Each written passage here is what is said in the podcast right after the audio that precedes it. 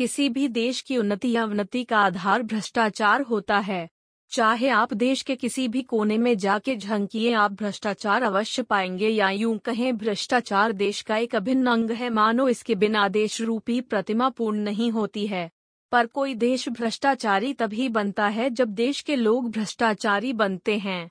अब प्रश्न ये है कि आखिर लोग भ्रष्टाचारी क्यों बनते हैं? सीधी सी बात है स्वार्थ। स्वार्थता मनुष्य को छोटी सोच और बस एक ही आयाम में बाँध देती है, जहाँ व्यक्ति सिर्फ़ खुद के फ़ायदे के बारे में सोचता है। भला सिर्फ़ खुद के बारे में सोचने वाला देश के लिए कैसे कुछ करेगा?